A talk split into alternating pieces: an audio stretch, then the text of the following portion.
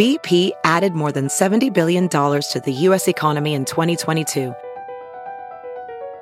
Investments like acquiring America's largest biogas producer, Archaea Energy, and starting up new infrastructure in the Gulf of Mexico. It's and, not or. See what doing both means for energy nationwide at bp.com slash investing in America. Have you heard you can listen to your favorite news podcasts ad-free? Good news. With Amazon Music, you have access to the largest catalog of ad-free top podcasts included with your Prime membership. To start listening, download the Amazon Music app for free or go to amazon.com slash ad-free news podcasts. That's amazon.com slash ad-free news podcasts to catch up on the latest episodes without the ads.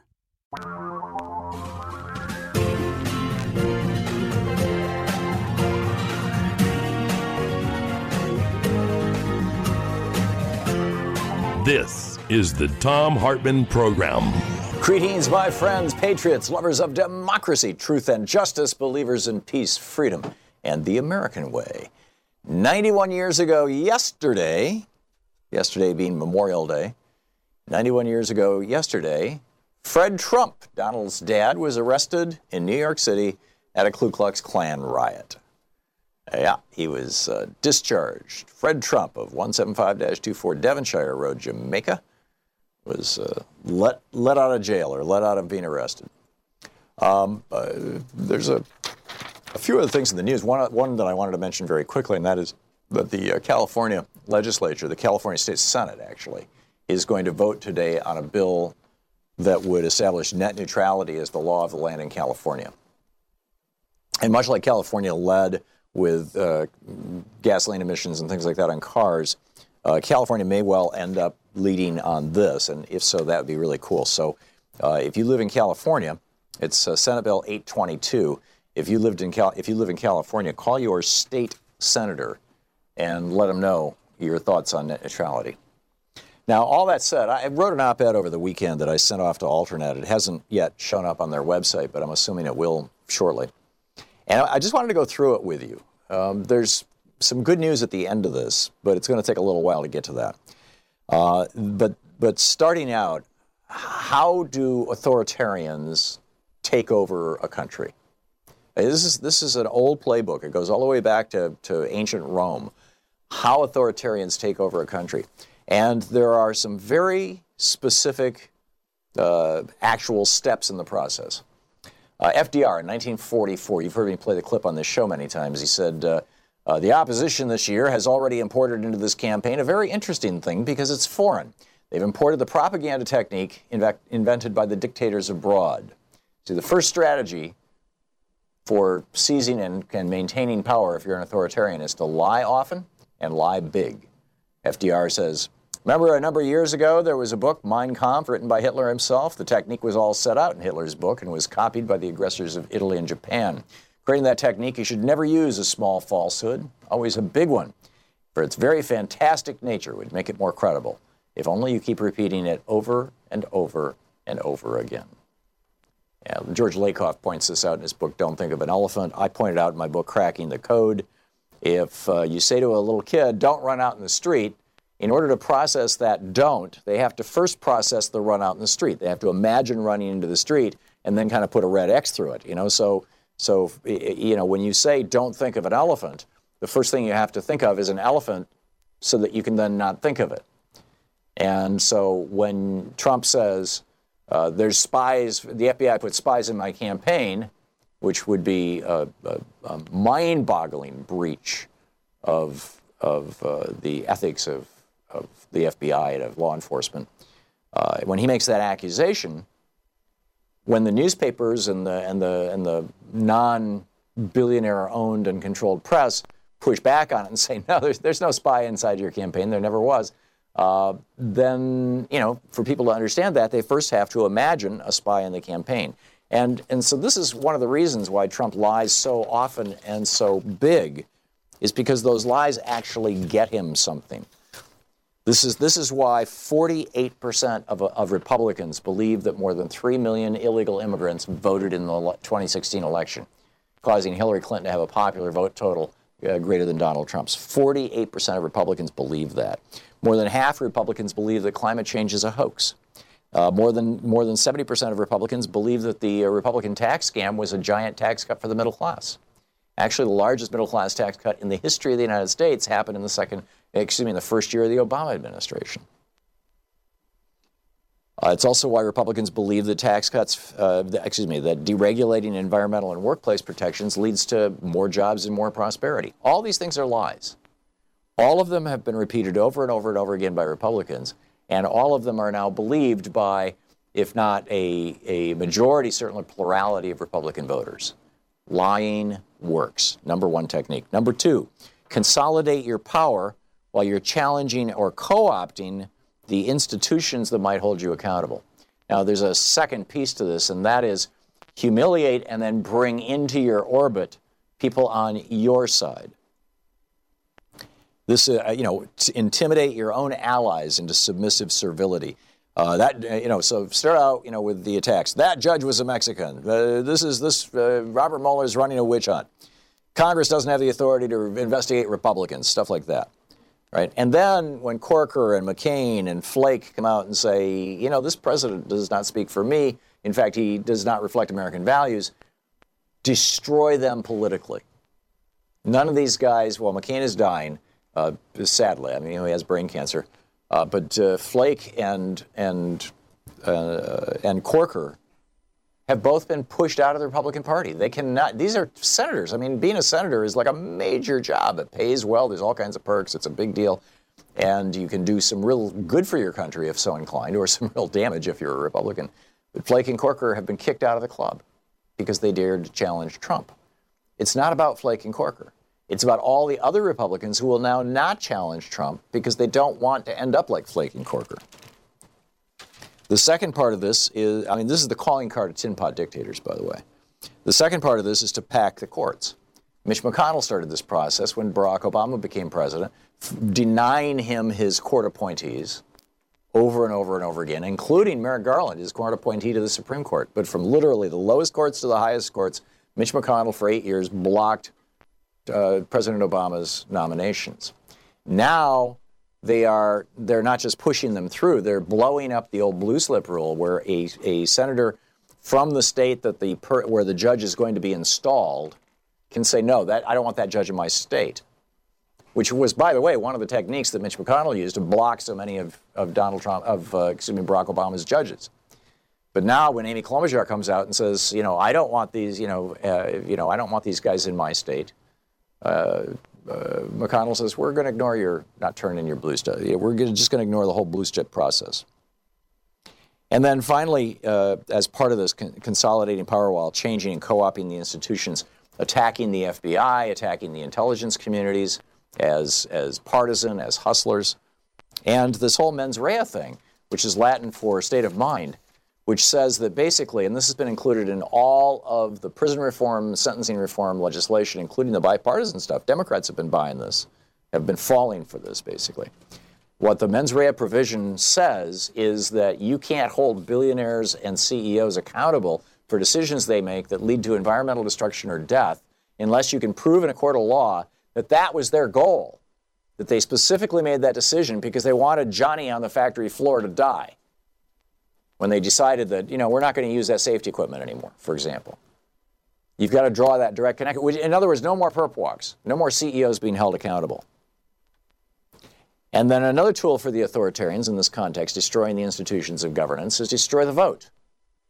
You've got Kansas's Chris Kobach, K K K, Kansas's Chris Kobach's uh, interstate cross-check program, which has uh, thrown hundreds of thousands of African-American and Hispanic and Asian voters off the voting rolls.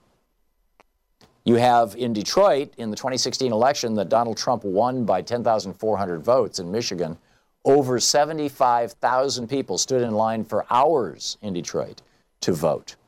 And the voting machines recorded no presidential votes for seventy-five thousand people in Detroit, largely black Detroit. The state, and, and you know, had Trump lost Detroit, he would have lost Michigan. Had he lost Michigan, Hillary Clinton would be president right now. seventy-five thousand voting machines said, nah, nobody pushed the president button. They pushed all the other buttons, Senate, state Senate, whatever, but not president. They stood in line all those hours because they didn't really care about who was president. So when you take all this stuff together, what you see is these deeply anti-democratic changes happening that many historians are just flipped out about. Okay, so that's number two. Number three, attack the press. Edmund Burke, Sir Edmund Burke, who I'm only a, I'm no fan of, you know, he was a major British conservative during the era of the American Revolution. His one redeeming uh, virtue was that he supported the revolution.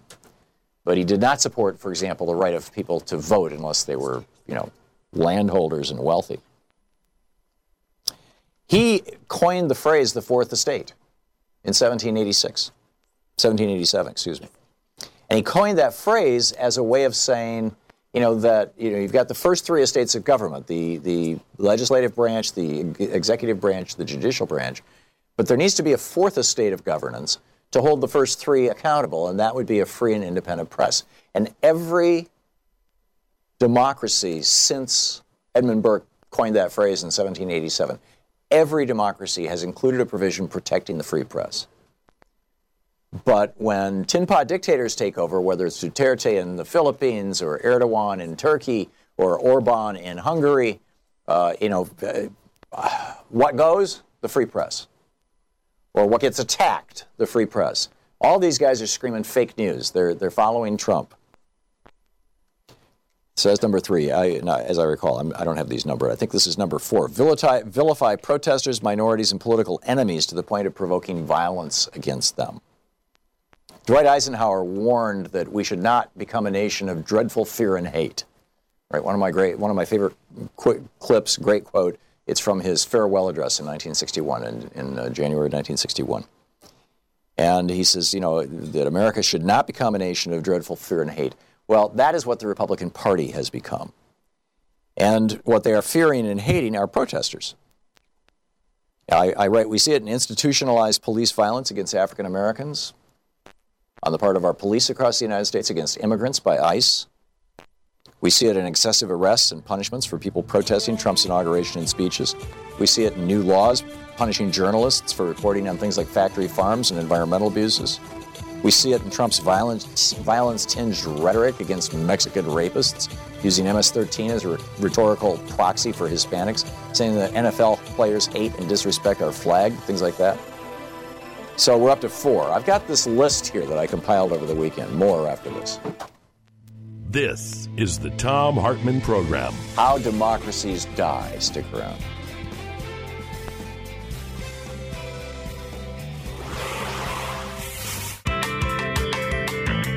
Welcome back. Tom Hartman here with you. Okay, uh, the uh, you know, I was mentioning using religion. This is one of the things that autocrats and authoritarians use is, is religion.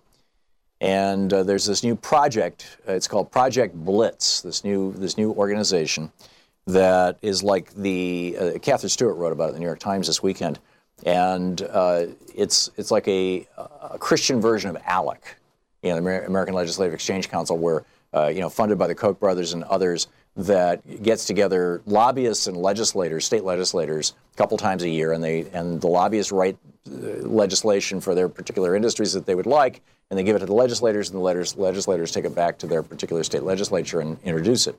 Well, this is the same thing, only for Christians. And uh, they've already uh, introduced over seventy pieces of state legislation based on uh, what so-called Christians want. Uh, the one in uh, Oklahoma, for example, allows uh, agencies that uh, participate in, in um, adoptions to discriminate in those adoptions based on race, gender, sex, religion, whatever you want. Um, in Minnesota, it's letting schools post "In God We Trust" signs in their classrooms, something the Supreme Court has already said you can't do. Um, seventeen eighty-six, Thomas Jefferson was living in France. He was our envoy to France. Madison had just put together the Constitution. Jefferson had demanded that there be a Bill of Rights attached to it, and in fact wrote the First Amendment. And uh, then he sent, on August thirteenth of that year, of seventeen eighty-six, he wrote this long letter to Judge uh, George Wythe, who was a, uh, a Virginia judge. And uh, he had been uh, one of Jefferson's teachers when he was a teenager, George Wythe had, you know, literally taught him law. He was a mentor and a teacher. And so uh, Jefferson writes him this letter and says, "Our act for freedom of religion is extreme." Now, keep in mind, this, you know, David Barton is one of the guys behind this this uh, this new Project Blitz, which uh, he said he told you know he said uh, uh, quote it's kind of like whack-a-mole for the other side. It'll drive them crazy that they'll have to divide their resources out in opposing this. In other words, they're going to throw so much legislation at so many state legislatures that something's going to slip through, right? So this is what Jefferson thought about people like David Barton and the, Repo- and the modern-day Republican Party. He's in France. Uh, the word in all the newspapers is about the First Amendment and the Bill of Rights. And he says, our act for freedom of religion is extremely applauded. The ambassadors and ministers of the several nations of Europe resident at this court have asked of me copies of it to send to their sovereigns. And it is inserted at full length in several books now in the press, among others, the New French Encyclopedia. I think it will produce considerable good, even in these countries where ignorance, superstition, poverty, and oppression of body and mind in every form are so firmly settled on the mass of the people that their redemption from them can never be hoped. If anyone thinks that kings, nobles, or priests are good conservators of the public happiness, send him here. It is the best school in the universe to cure him of that folly. He will see here with his own eyes that these descriptions of men are an abandoned confederacy against the happiness of the mass of the people.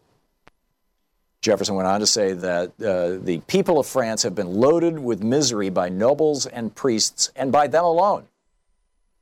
He continues in the article in, the, in his letter to George Wythe, and then references Article one, Section eight of the Constitution, which gives Congress the power to raise money by imposing taxes and use that money to provide for the general welfare of the people. And he says, "Preach, my dear sir, a crusade against ignorance. Establish and improve the law for common, educating the common people." Here's Jefferson calling for fully pu- paid public education. He's got to be looking at T- Betsy DeVos right now and rolling over in his grave.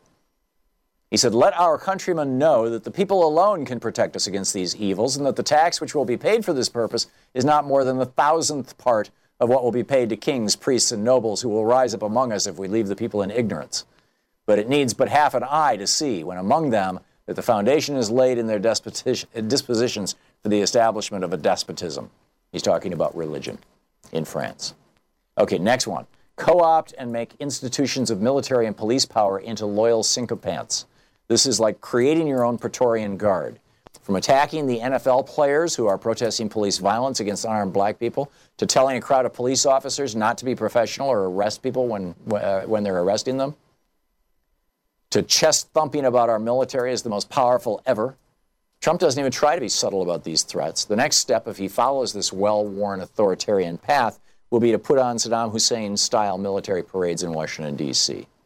Meanwhile, as all this is going on, the problem, process that Ronald Reagan began and Newt Gingrich sped up in nineteen ninety-six with his ten thirty-three program of redirecting billions of dollars of military funds, hardware, and training to police departments begins the process of turning ordinary police agencies into Praetorian Guards to solidify the power of the now captured state.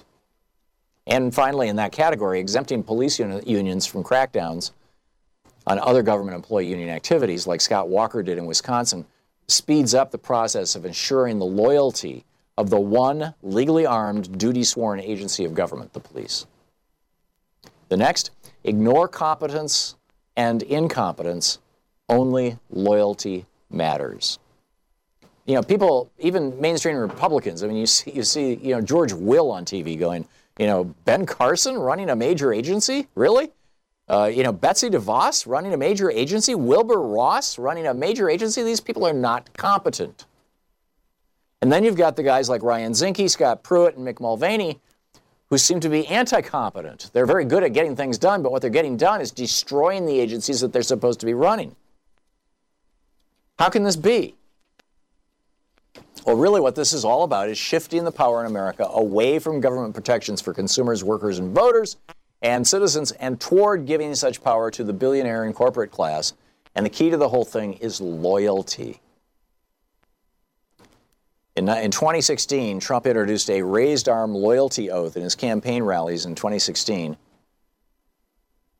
And Glenn Beck said on A B C television, quote, "We all look at Adolf Hitler in nineteen forty. We should begin to look at Hitler in nineteen twenty-nine. Donald Trump is a dangerous man with the things he's been saying." That was Glenn Beck.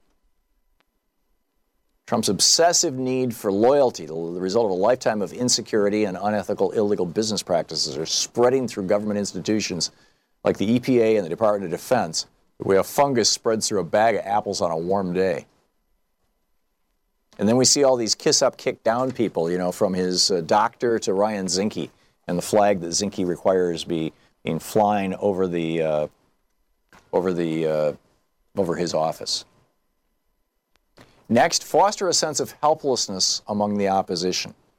Whether it's done with selective and brutal enforcement of the law, subtly shutting down access to the media, or outright infiltration, destroying the opposition is a key to seizing and holding authoritarian power. When I was a, when I was a teenager, it was you know Richard Nixon, and you know our our local Students for a Democratic Society (S D S) chapter in, in East Lansing had been in, infiltrated uh, by both the Michigan State Police and the F B I. And the guy who was always yelling "kill the pigs" and burn down the R O T C building, he was one of the guys from the Michigan State Police Department. But it wasn't just the infiltration. We all knew that this guy was, was a cop, right? Or we all guessed it. But what happens is that the presence of the infiltrator disheartens everybody else, causes people not want, not to want to join the organization. And of course, at that time, I mean, this was nineteen sixty-eight. J F K was murdered, M L K was murdered, R F K was murdered. The Panthers were being taken down and other nonviolent groups. What that does is it disheartens the opposition. And then you look at, you know, the the insane, you know, ten years in federal prison that over two hundred people who were arrested during the Trump inauguration were all facing under a conspiracy to riot charge. ten-year felonies for going out in the streets and protesting Trump. This is this is how they do it in Turkey, right? This is how they do it in these in these authoritarian countries. Fear and a sense of powerlessness or re- resignation are two of an authoritarian regime's most powerful weapons. The next is, de- is uh, de- defeating neo-fascism, neo-authoritarianism, incorporate billionaire corruption. Now, this is this is the good news, right? This is this is where we get to the good news. I'm going to wrap up with this. There was an amazing study published by uh, Maria Stephan, who's the director of educational initiatives at the International Center on Nonviolent Cl- Conflict, and Erica Chenoweth, uh, assistant professor of government at Wesleyan University and a postdoc at Harvard. It's called "Why Civil Resistance Works." It was published in two thousand eight. And, you know, I've talked before about Thorsten Veblen, you know, and the, this whole concept from about one hundred years ago that there's this influencer class that's about twenty percent of the population, and if you can convince twenty percent of the population of something, then that, then they become the ones who influence the rest of the population, and it spreads through the population. Well, there may be some truth to that, but, you know, we've all been working on this twenty percent model for literally my entire lifetime. Turns out the percentage of people that you need to not just convince, but actually get to en- engage in action that is visible is three point five percent. If you can get three point five percent of the people to show up, to physically show up, you can flip an entire country. And this is how the Koch brothers and their buddies flipped the, the Republican Party. They got three point five percent of Americans. That's that's a little, that's about one point one million people, right? They got, you know, well, we've got three hundred million people roughly in the United States. Um, three percent of that, no, that would be nine million people, wouldn't it? Yeah, around ten million people, I guess. Be three percent. ten million, yeah, ten million people. So, oh geez, I've got to, I've got to correct my article then. So if we, if we can get ten million people active, then things change. If only three point five percent of the population engaged in peaceful, nonviolent, persistent protest. And by the way, nonviolence is effective fifty-three percent of the time. Violence is only effective seven percent of the time. So, you know, the, the, the, the fact that nonviolence can be successful is a really, really big deal. And one that, that we need to take very, very seriously. So anyhow, we'll pick up your calls on, on your thoughts on this and, and everything else when we come back from the break. Stick around. It's uh, coming up on forty-six minutes past the hour. It's the Tom Hartmann Program. Occupying the media, three hours a day, five days a week. Yes, we are live. And, uh, you know, back from Memorial Day holiday. We'll be back with uh, your calls and more of the news of the day right after this.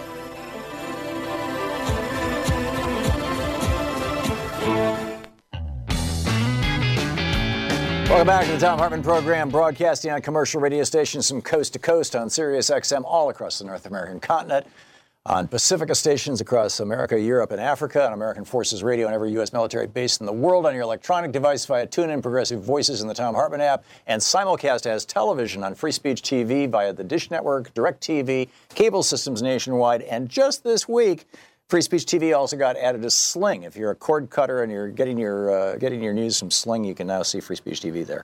On the line with us is Congressman Darren Soto. He represents the ninth District of Florida. He's a member of the Congressional Hispanic Caucus. The website is Soto, S O T O, dot house dot gov. You can tweet him at Rep Darren, D A R R E N, Soto. Uh, Congressman, welcome to the program. Thanks for having me on the show, Tom. Thanks for joining us. It's it's, it's great having having you with us. Um, I, I'm curious your thoughts about these reports. Uh, it was just published this morning, in fact, in the Washington Post, as I recall. At least four thousand six hundred forty-five people died as a result of Hurricane Maria and its devastation across Puerto Rico last year. Um, the official death toll is sixty-four people. Harvard University says, no, it's four thousand six hundred Puerto Ricans, American citizens, died. What the hell's going on here, sir? Well, obviously shocking but not surprising. We saw the death toll multiply by exponential amounts after Hurricane Mar- uh, Katrina in Louisiana, and we have been working at the Congressional Hispanic Caucus to get the exact number um, from the Commonwealth government, but they have been hesitant to include a lot of deaths that were included in the Harvard study, which I thought was well done. You know, they looked at the mortality rate of other time periods before Hurricane Maria and saw a sixty-four percent increase because of no electricity, no hospitals for a period of time, no infrastructure. So there's a lot of people who died simply because they didn't have access to critical health care during that time period, and they do need to be included. Yeah. Is why it seems to me like it's just either simple geographic and civic ignorance that most Americans don't realize Puerto Ricans are U S citizens, um, and, and frankly, that we're not having a, a reasonable debate. I guarantee you, if the majority of Puerto Ricans voted Republican, the Republicans would be pushing statehood tomorrow morning, and it would probably happen. So, why, you know, why why is it that I'm hearing an echo coming back through your system? Um, yikes! Can you can you pot that down, Sean? Is that uh, coming off the phone? Coming through his phone? Yeah, I, I, I put it down. It's coming from something. Anyhow, um, I'm I'm wondering why is it that that uh, you know, how is Trump getting away with this? I mean, you know, after after Katrina, you know, I mean, for a little while there, George W. Bush was kind of able to ignore the disaster simply because, you know, it was black people, you know, the racism in America. Is that what's going on? Is it, it's Hispanics? Well, I can tell you, my home state of Florida, we got the money we needed, thank God, for Hurricane Irma. Under Hurricane Harvey, we had Texas get them. But we have big delegations that are influential, but Puerto Rico's got one non-voting member. So the attitude was that, you know, people should be grateful in Puerto Rico to uh, get any funding from the federal government. And we saw that kind of attitude by the President of the United States, um, Donald Trump, and we saw that with the Congress, making sure that they got eighteen point nine billion dollars from a ninety billion dollars disaster. So this is where we see that second-class citizenship status uh, from lack of representation. Yeah, yeah, it's a it's a terrible, terrible thing. Do you see any change coming? Is is the uh, Congressional Hispanic Caucus working on this? I mean, is there a movement for Puerto Rican statehood? And and is there any way to to stimulate at least a conversation about why aren't we rebuilding Puerto Rico? We're rebuilding Afghanistan. We're re- rebuilding Iraq. We're, we're you know, we're, we're going to start rebuilding North Korea. What about our own citizens in Puerto Rico? Well, certainly I was there for the plebiscite. A majority of people voted for statehood, and I came out afterwards for uh, statehood. Uh, and I believe if they had representation in Congress and in the U S. Senate, they wouldn't be so easily ignored. Mm-hmm. Uh, you have a lot of Democrats who are supportive, but some are Commonwealthers. The Republicans have said they've been supported for years, but they haven't lifted a finger to actually do something about statehood out of the obvious fear that there may be more Democratic members of Congress or Democratic U S senators. But even that's not a guarantee. The resident commissioner right now is a Republican. So, you know, we see through Hurricane Maria played out over the last nearly year the shortfalls and problems of Puerto Rico not having equal status with equal representation, uh, in that they've been ignored. And the only one of the only positive things that have come out is that before Hurricane Maria, about twenty-five percent of Americans knew uh, my fellow Puerto Ricans are citizens, and now that figure is way over uh, fifty percent. Uh, so that's something we could build on, but certainly this is a classic example of the shortfalls of not having representation yeah, in Washington. That seems like a great stepping off point. We're talking with Congressman Darren Soto, representing the ninth District of Florida. Uh, soto dot house dot gov is the website. His Twitter handle is Rep Darren, D A R R E N, Soto, S O T O.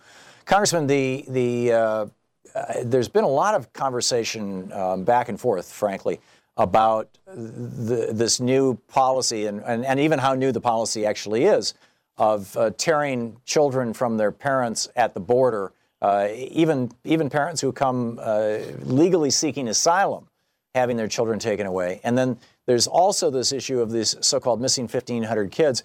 Um, there was a fascinating uh, thread from uh, Josie Duffy, an immigration expert and immigration lawyer, who uh, this morning on Twitter, who was talking about how uh, stop talking about the fifteen hundred kids. They're in the custody of Health and Human Services, which is a good thing. That's Uh, you know, they're they're these are the people who look over look look out for kids, and and just because and the only investigation that they did was making some phone calls. They couldn't find all of them. You know, uh, cool. Let them let them find them. But this is not the the time to panic about them, particularly if all this panic and uproar causes ICE to get into the act, which is Department of Homeland Security instead of Health and Human Services. You don't want ICE and the cops looking for these kids because these kids are not U S citizens and they could end up being deported. Uh, that's the argument that, that uh, Josie Duffy is making. And on the other hand, you know, that we've got this serious issue of the ongoing tearing of children from their parents. Um, and, and Josie is suggesting these are two separate issues and should be discussed separately. Um, you're very knowledgeable about these issues. Uh, and, and, and, you know, I'm guessing the Congressional Hispanic Caucus is taking some serious positions on these. Uh, what, what is this, you know, how do you think of this whole thing? Summarize all this for you. Well, they're related, but first it starts with uh, Attorney General Sessions making a policy change that they are going to deliberately separate uh, immigrant children as young as infants from their parents. That right. is now the official policy of the Trump administration, even though Trump himself called it horrible, but then somehow blamed it on the Democrats, which obviously makes no sense. Yeah, I didn't now, know Jeff Sessions is, was a Democrat. Yeah, exactly. And so the key is, when we're talking about everything from caring for these kids to, in the case of political refugee status, asking a five-year-old or younger what is the foundational basis of their uh, political asylum application, it takes so many more resources. The kids don't have the facts. They are separated from their parents, and um, and that's problematic by virtue of nurturing and by, by virtue of morals, but also in that now the state has to care for them more because their parents are around to care for them. Right. Um, and so it, it undermines their ability for political refugee status because they don't have the facts. It requires more care on behalf of the U S government, and it's more, by far more inhumane than keeping them with their parents. And then afterwards, there's additional costs of reuniting the family should they be deported and finding out. And then from there, this helps create the genesis of this mess of lost kids because now we're going to have even more kids under the care of the federal government. And last year, fifteen hundred of them, uh, the whereabouts which were lost. Not to say that they were lost. They could be with family members. They were initially placed with someone who was associated with them. But th- it shows that the government isn't doing a good job of keeping track of them. And now they're going to implement this or have already implemented this cruel separation of infants, snatching them from their parents. And it's admittedly as a deterrent factor. Uh, we saw General Kelly talk about that the other day, how this is This is there, and it'll discourage people from coming across the border as if it wasn't because of economic and dangerous uh, threats to their lives that are that are the reasons people are coming over. Uh, so it's cruel. We have put together a letter as of February. We're doing issue-based uh, calls to action in our district. We will be doing one this week. I know Joaquin Castro of Texas has talked about doing one, and other members of the Congressional Hispanic Caucus. But the overall issue is that we have to change the separation issue. And from there, it'll mean less kids in the system who then uh, will get lost. And, and, and this track record that's been exposed from last year of the nearly fifteen hundred kids is yeah. uh, we, we We just have about forty, forty-five seconds left here before we hit a hard break. Um, uh, is this like the whole, you know, uh, ten times the penalty for crack, for uh, crack cocaine because mostly black people use it? Uh, you know, that is this base, is this basically pandering to a racist base by the Trump administration, in your opinion? Well, the hardline rhetoric, the separating of families, the building of the wall, it's all focused on the southern border, which is adjacent to Mexico for everybody who needs a geography lesson. So the proof is in the pudding on that one. Yeah. Yeah, they're not talking about, uh, you know, going after Canadians. I haven't heard, I haven't heard that. Um, Absolutely. Yeah. And, and uh, Boy, those, and they've, maybe we, sh- you know, should go after the Canadians. They have free national health care system. Anyhow, Congressman Darren Soto, one of the good guys, representing the ninth District of Florida, member of the Congressional Hispanic Caucus. Soto dot house dot gov is the website. Congressman, I hope you can come back someday and uh, perhaps take calls from our listeners and get to know us. You can count on it, Tom. Thanks so much. It's great meeting you. Rep Darren Soto is his Twitter handle, uh, D A R R E N S O T O. Thank you, Congressman. Thank you, too, Tom. We'll be back. Listening to Tom Hartman. Visit tom hartman dot com for audio and video archives. We'll be checking in with Talk Media News in just a few minutes on all the events of the day. Stick around.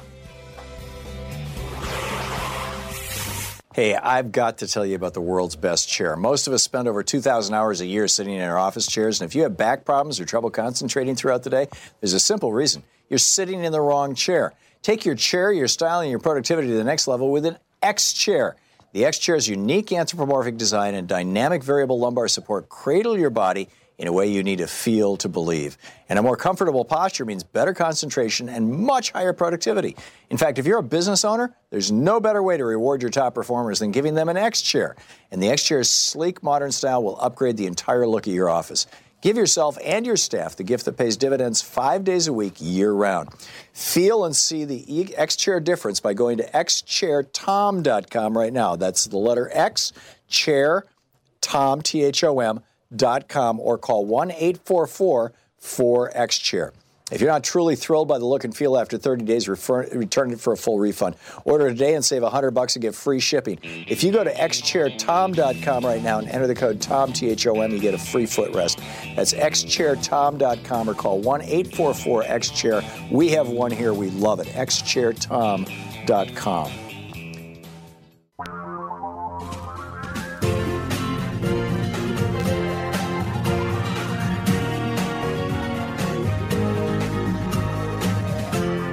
This is the Tom Hartman Program. Welcome back. Tom Hartman here with you. And in the studio with me is Jeff Cohen, the media critic and lecturer, founding director of the Park Center for Independent Media at Ithaca College, where he's associate professor of journalism, the author most recently of Cable News Confidential, My Misadventures in Corporate Media, former senior producer with M S N B C's Phil Donahue program, founder of Fairness and Accuracy in Reporting, FAIR, and the co-founder of roots action dot org. Org. Jeff, welcome to the program. Great to be with you. I just retired this month. Seriously? From Ithaca College. Yeah. Wow. Ten years of being able to celebrate independent journalism. You know, my center was about independent media, non-conglomerated media. Right. And I did it for ten years, and it left me pretty healthy because, you know, the previous fifteen, twenty years, I was just a media critic talking about what was going wrong with corporate media and conglomerated takeover of media. And so the last ten years, to be able to talk about the journalists who do it right, yeah. the journalists who see their job as public watchdogs, the journalists who comfort the afflicted and afflict the comfortable, uh, it's been a pleasure. I, I mean, people say, God, you're younger now than when you, because when you're at FAIR, it's not a glamorous job, but you have to monitor Rush Limbaugh day after day and right. watch Fox News night after night. My God. Yeah, that, that can give you indigestion and health problems. Yes. So it's been ten years at Ithaca College celebrating and teaching independent media. I do a class where we go into the history of independent dissenting media throughout U S history. Right. And uh, so it's been exciting. And we give away the award every year, the uh, Izzy, Izzy Award, named after Izzy Stone, I F Stone, the legendary journalist uh, from the fifties, sixties, and seventies. And we've given that award out to Amy Goodman, Naomi Klein, uh, Giancarlos Frey, Lee Fong just won it this year, Darja Mail, who does climate change work, uh, expose at Truth Out. He was a, someone who shared the award this year. Jeremy Scahill, Glenn Greenwald's been to campus. Uh, so it's uh, it's been an exciting ten years and much better than just being a critic of mainstream media. That's great. I had a caller in, in the last hour who who wanted to uh, to praise Elon Musk for starting Pravda and using it to, quote, hold journalists account, accountable or words to that effect. And, and I was actually so offended by what Musk had said about the media and his creating this uh, Pravda dot com yeah. uh, website and everything, that uh, Louise and I had been planning for two years with the idea of getting the, the new low-end Tesla, you know, an affordable mm-hmm. Tesla. Our name has been on the list for two right. years. Uh, and we always figured, you know, when when the your name comes up, then you have to choose, right? And yeah. We'll look at our finances and we'll everything and decide. But uh, over the weekend, I called uh, Tesla and said, take my name off the list. And yeah. and the answer, the question was why, and my answer was uh, because it looks to me like Elon Musk is going after the media, and I'm in the media, and even if I wasn't, I'd be offended by that. And my caller was like, no, wait a minute, you want people holding the media accountable. And I'm like, I'm not sure I want a billionaire holding the media accountable. Right. And he's like, well, somebody's got to hold the media accountable. And I said, you know, I think we can all hold the... And then it occurred to yeah. me, you started FAIR, fairness, accuracy, and reporting, which is all about keeping the media right. accountable. Yeah. So who better than you to ask what's going on? Yeah, what I'm are not, your thoughts on all I this? I am with you one hundred percent. I don't... I mean, the problem with the media is billionaires have been taking over. The problem with U S politics is billionaires are taking over. We need to get working class and middle class people involved in journalism and involved in politics. And you say, tag, you're it. I mean, clearly, the problem with our society is the billionaires. So uh, fair dot org, if people want to see what real media criticism is, where these we have a staff that scrutinizes the media, documents it, does studies, who gets to appear on T V and who doesn't, which think tanks are on the air and which aren't. Uh, what's the race and gender and corporate or class orientation of the people that get on the air as experts day after day? Serious holding the media accountable is happening already. Right. Uh, if Elon Musk, Musk wants to get involved, donate to FAIR. Right. Uh, but FAIR won't allow you to play any role in their media criticism. You hold the mainstream media accountable. Amy Goodman on Democracy Now! Holds the... Uh, Cenk Uygur and Anna Kasparian on The Young Turks hold the media accountable. Uh, no, I, I'm totally with you. The last thing we need is another billionaire holding the media accountable. Uh, they want to help? Donate to nonprofit news outlets. Right. Uh, that's the way to uh, make sure you're holding the corporate mainstream media accountable is donate to those nonprofit outlets or nonprofit organizations like FAIR that do just that. Well, and I would argue that the other thing that's that's would be probably pretty useful right now is is uh, a modern-day Sherman Antitrust Act. Of course. Directed not just broadly. I mean, it needs to be broadly directed. There, virtually every industrial sector in the United States and, and, and commercial sector in the United States has been monopsonized. You know, it's yep. it's down to three to five companies that control the entire sector. But media is one of those. Yeah. I mean, it's not rocket science. People ask me a lot when I do lectures, um, how do we get a more small d democratic media system? It's not rocket science. You set up a public broadcasting system where they get permanent insulated funding so the journalists aren't afraid that the right wingers in Congress are going to shut off. And then public broadcasting can be something you can turn to to dig things up instead of our public broadcasting, which is so timid and conservative. You also break up the media monopolies. You also give Uh, taxpayer money in a non-ideological way. You subsidize journalism, right wing, left wing. You go to Norway, besides having powerful public broadcasting that really raises the level of information among the public, they subsidize websites and newspapers, whether right, left, or center. It's irrespective of ideology. So there's lots of ways of how do you set up a media system that isn't controlled by the billionaires or advertisers uh, or corporate owners, and a, a media system that can foment democracy. Uh, so we know how to do it. The problem is that these media conglomerates are so powerful as lobby in their lobby operation. I'm thinking of Comcast, I'm thinking of Disney, I'm thinking of Murdoch, I'm thinking of Time Warner. They're so powerful that they've been able to take more and more power over the media system. You've talked about this a lot since the Reagan administration, and a few companies have taken more and more opinion-shaping power over the media. It wasn't a natural process. It wasn't something that was inevitable. It was completely a corrupt process. And people are always asking me rightfully about Sinclair Broadcast Group and this one company that owns a couple hundred T V broadcast stations across the country. Well, thank Bill Clinton and Newt Gingrich, who worked together uh, behind closed doors, both parties being funded by media conglomerates, when they did the Tele- Telecommunications Act of nineteen ninety-six. Prior to that act, you could only own twelve T V stations across the country, and now Sinclair Broadcast, this right-wing pro-Trump outfit, has two hundred. That wasn't natural. That wasn't the result of, like, some pressure group or some big social movement. You know what's wrong with this country, Tom? We haven't allowed enough media power to go in the hands of fewer and fewer companies. You know, there's no one demanding it, no one calling for it publicly, and it keeps happening.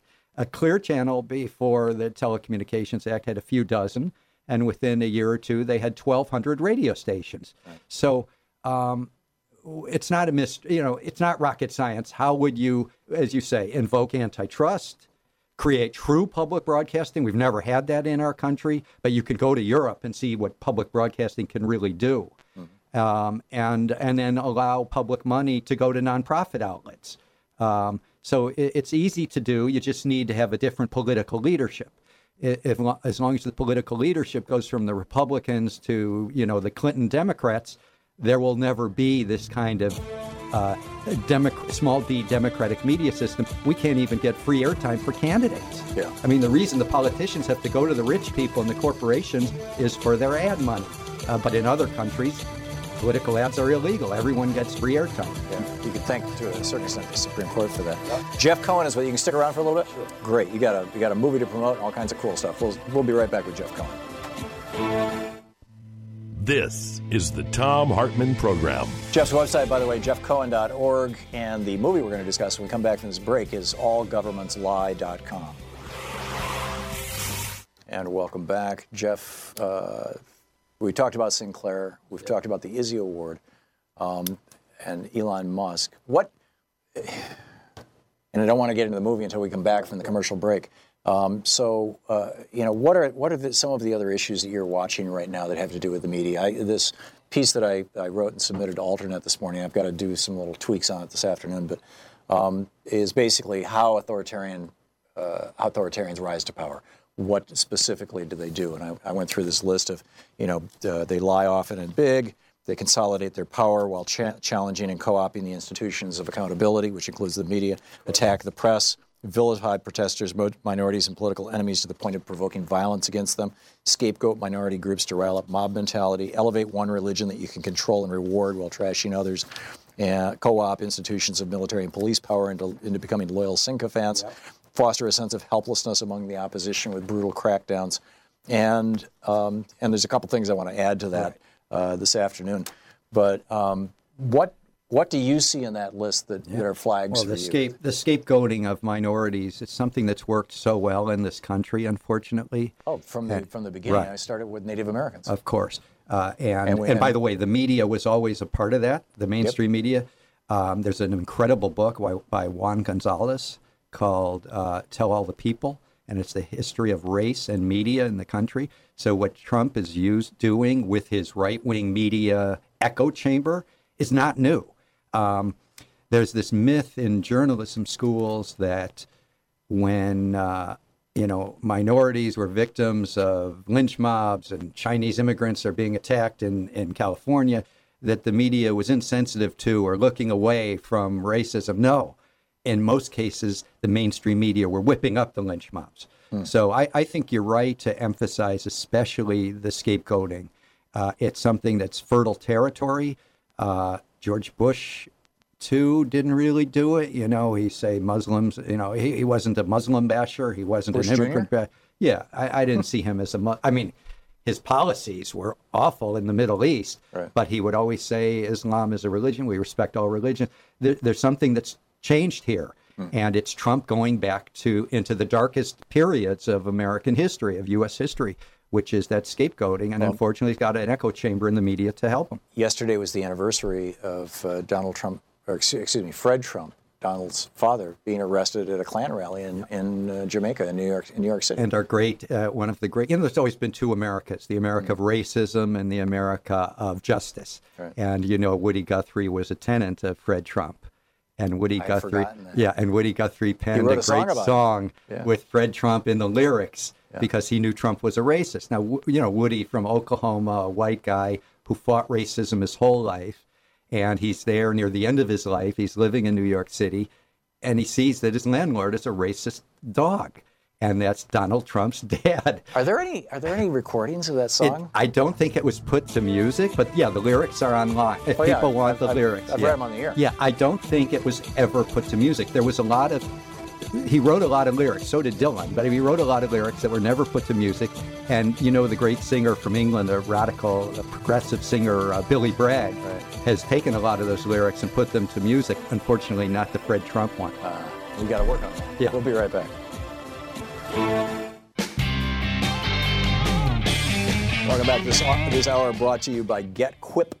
Q U I P dot com slash Tom. We're talking with Jeff Cohen, the media critic and lecturer, founder of the Park Center for Independent Media, co-founder of FAIR, uh, Fairness and Accuracy in Reporting, excuse me, the founder, co-founder of Roots Action dot org. So, uh, Jeff, the uh, let's talk about this movie. That, yeah. that I mean, you're here for a reason.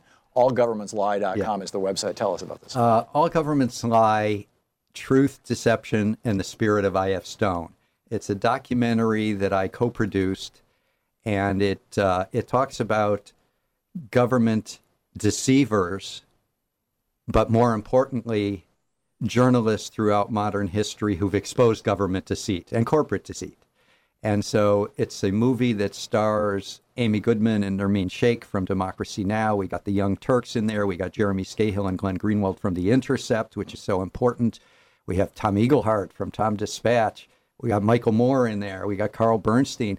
And I think the L A Times, their reference was a damning indictment of mainstream media, but it's really a celebration of independent media. Mm-hmm. Tom, I listen to your show day after day. I mean, there is something that's happened in the last fifteen, twenty years, and that's been a boom in independent media, non-conglomerated media, independent voices, voices of the working class and the middle class. Uh, and that's really sort of a new thing. I mean, we've always had government deception. We've always had right-wing disinformation and propaganda in the mainstream media. But what's really boomed, and you've been part of it in the last fifteen or twenty years, is independent media. And I teach the history of independent media and journal, you know, I have, have taught it for ten years at Ithaca College in the journalism department. And this really is a historic thing. Now, it'll come to an end, or it'll be really curtailed if Comcast, Verizon, A T and T, working with Trump's Federal Communications Commission, is able to end net neutrality. Because whether you're on radio or you're a muckraking author or you make documentaries, the internet has been key to the boom in independent media. And it's not a surprise that that offends, that that irritates big conglomerates. And um, it's not something you'll hear on M S N B C. Uh, Comcast is the owner of N B C and M S N B C. They talk about the Russian assault on our democracy every hour. They call it breaking news, and they do the same thing they did the hour before, but it's always breaking news. What I'd love to see is ten minutes among the twenty-four seven about how Russia is destroying our democracy, and focus on U S conglomerates and U S corporate assaults on our democracy, because the major threat to press freedom today is not that Trump calls reporters bad names. It's that they are working hand in glove to end net neutrality. So that's sort of the gist of the movie, All Governments Lie. It's a celebration of independent media. I'll be in uh, Portland on Sunday, June third. We're going to screen the movie, the documentary, All Governments Lie, at six thirty. And then after that, I'll be doing a Q and A. It's the First Unitarian Church here it's in Portland. Ch- it's a great church. Yeah, and I don't know, the sponsors include K B U and the First Unitarian Church, Uh, Social Justice Committee. But after we show the movie this Sunday at six thirty, we'll have a Q and A on anything about media or politics. Mm-hmm. That sounds fascinating. Yeah. That yeah. I really mean, I've been doing a tour of your great state, uh, Salem, Corvallis, Ashland, Eugene, Florence. Did you get over to the coast? Yeah, Astoria? Florence. Yeah. Well, I got the closest was to Florence. The state is so beautiful. It is. It really and is. Then, uh, of course, you don't pump your own gas. There's no toll roads. Right. Uh, I've been driving a small car, so I don't burn too much fossil fuel. But, I mean, to meet peace and justice activists throughout the great state of Oregon and to see this churn that's happening, they're trying to flip one of these Republican congressional districts. It's pretty exciting. And many of these people, they're listening to your show on some of their community stations. Yeah, X-Ray F M here yep. in Portland. And so, I mean, I uh, it's sort of exciting to be in Oregon. There's always activism here. There's independent media here. Uh, there's independent newspapers here. Uh, in Florence and Eugene, pretty new uh, community radio stations. Mm. Uh, so it's very exciting for me always. And I have family in, uh, in Mount Hood. So oh. it's always great to be out here. Okay. Yeah. You know, they just discovered like ten, fifteen years ago that that's still an active volcano. No, you had to. Just when I'm I'm, I'm, I'm so ele- I'm waxing eloquent about Oregon, and you have to tell me that. No, it, well, it's yeah. kind of. I think it's kind of cool. Yeah. I mean, I hope it doesn't yeah. blow up. Yeah. But, uh, so anyhow, we we have a little less than a minute left yeah. here. What's what's the main message that you'd like to leave people with? Celebrate independent media. Support it. Support Free Speech T V. Uh, I do the annual Izzy Award, where we mm. give away awards for outstanding achievement in independent media. And it's broadcast every year on Free Speech T V. Mm. Support Pacifica. Support community radio. It's not enough to listen to Tom Hartman or watch Tom and Hartman. If, if I may add, yeah. by the way, we are on commercial radio stations, right. for-profit oh, yeah. radio stations that are locally owned. Yeah. In Chicago, oh, yeah. in Minneapolis, yeah. around Support the country. Those stations, you know, too. Yeah, when right. you hear an advertiser, right. call them up and say, thanks for advertising on K T N F or W C P T or whatever it may be. If you hear independent media and it you're getting... It doesn't have to be not-for-profit. Of course. Of course. If there are commercial stations carrying the Tom Hartman show, let them know you're listening. Spread the word about the Tom Hartman show on social media. There's so much that activists can do to support independent media and independent voices. It's not enough just to educate yourself. Yeah. Uh, you've got to get active. Jeff Cohen, our website, jeff cohen dot org and all governments lie dot com. Thanks, Jeff. Thank you. We'll be back. You're listening to the Tom Hartman Program. Call two oh two, eight oh eight, nine nine two five. I will be back with more of the news of the day and your calls right after this.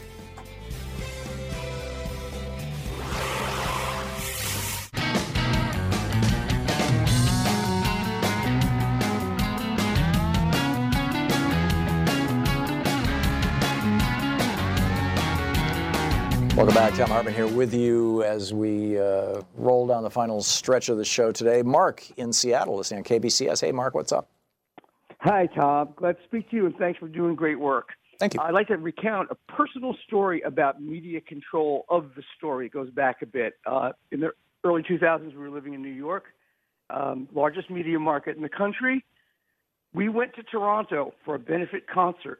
And this was a benefit that was organized by people in Toronto and got some really major acts to play for free to raise money for the healthcare workers who were either killed or injured from the avian flu virus that was transported to Toronto. And if you remember, there were a few dozen people who died and many families were implicated, uh, impacted heavily by this. Mm-hmm. The concert was larger than Woodstock. Oh. And I went to the original Woodstock, so I know what a big concert's like. Right. It was really amazing. It was great music. It raised millions of dollars. We came back to America totally elated about this great event and the possibilities that it represented for raising money in a in a, in a way like this. Nothing. Nothing. Mm. It was barely covered in the American media at all. And here we were in another major North American city a few hundred miles away. We couldn't believe it. It was a real wake-up call to what gets covered and what doesn't. Yeah. That's what I wanted to share. Yeah, there was no way for That's any of those on. big media corporations to make a buck off it. And there was nothing salacious about it. You didn't have Hell's Angels pulling knives and, and, and taking people down, right? Uh, that's a really good, uh, really good contrast in what gets covered, stuff yeah. like that, or the big money-making music festivals like Coachella, and you know what I mean, and other stuff yeah. like that. Burning Man. Uh, they yeah. get a lot. Oh yeah, you know, there's a few hundred thousand people, but this was an amazing event, and I just want to say uh, we really do have to be wary of uh, of the messaging, and I do really believe this is a a slow-mo fascist takeover here. It's been going on for a long time with Fox News, or as I call it, fog noise, as the uh, as a, the background setter, and we're seeing it. We've got to act really strongly, stay together. Yeah, I'm with you. Mark, thank you for the call. Very well said. Thanks for listening to K B C S. Dave, listening on Sirius X M in Federal Way, Washington. Hey, Dave, what's up? Yeah, hey, not too much, Tom. Hey, I want to ask uh, if you have an opinion on a subject that I know I think's not getting a fair enough attention in the media, but it has to do with the South China Sea and tensions with the United States. Oh, right. We like sailed we sailed a, uh, a, a battleship or, or a cruiser or something in, near one of the Spratly Islands, and and uh, the Chinese protested. These are these are uh, this this is territory that is claimed by several different countries. Japan, I believe Taiwan, uh, certainly China, and the U S says that it's international territory. But China is building on these islands and saying this is ours, and this could be a really, really dangerous flashpoint. And it looks like Trump yeah, backed and- down. Yeah, and you know, and I called you uh, like a, a month ago, and I was talking about this this military paper written by this colonel, where he was talking about terms of art mm-hmm. and how important that is. But you, but real quick, I mean, to the point, you, you see, this just triggers automatic action that is troubling to me. Like, all right, what China sees is territorial integrity and really just uh, self-defense, right? By keeping a ba- what they want to do is keep an aircraft carrier group at standoff range because they know they don't have any de- the technology or the defenses to stop a carrier group once it gets so close.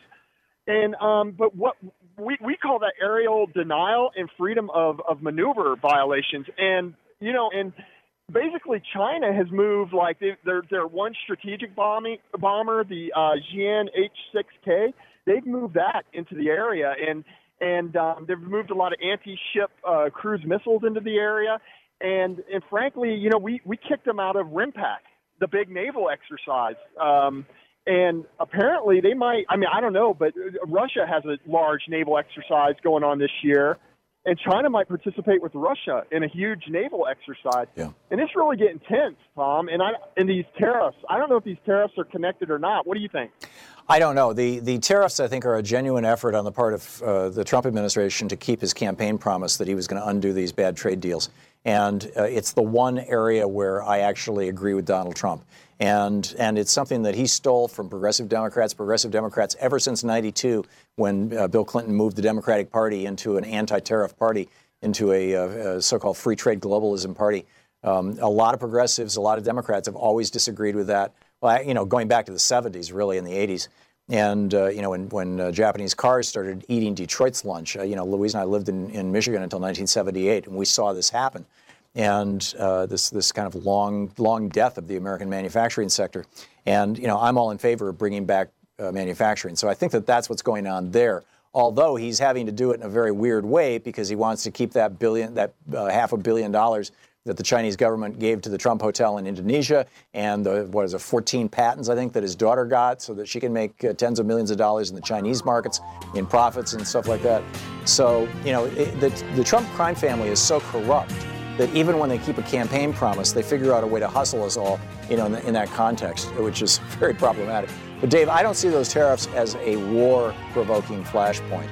I do think, though, that this realignment that's happening of China and Russia versus the United States um, could be very problematic, particularly with a war- World War One kind of scenario where some small thing someplace starts triggering mutual defense treaties. This could be a real disaster. Anyhow, thanks so much for being with us today. And don't forget, democracy is not a spectator sport. It requires you. Get out there, get active, tag, you're it. We'll see you tomorrow. You've been listening to Tom Hartman. For audio and video archives, visit tom hartman dot com.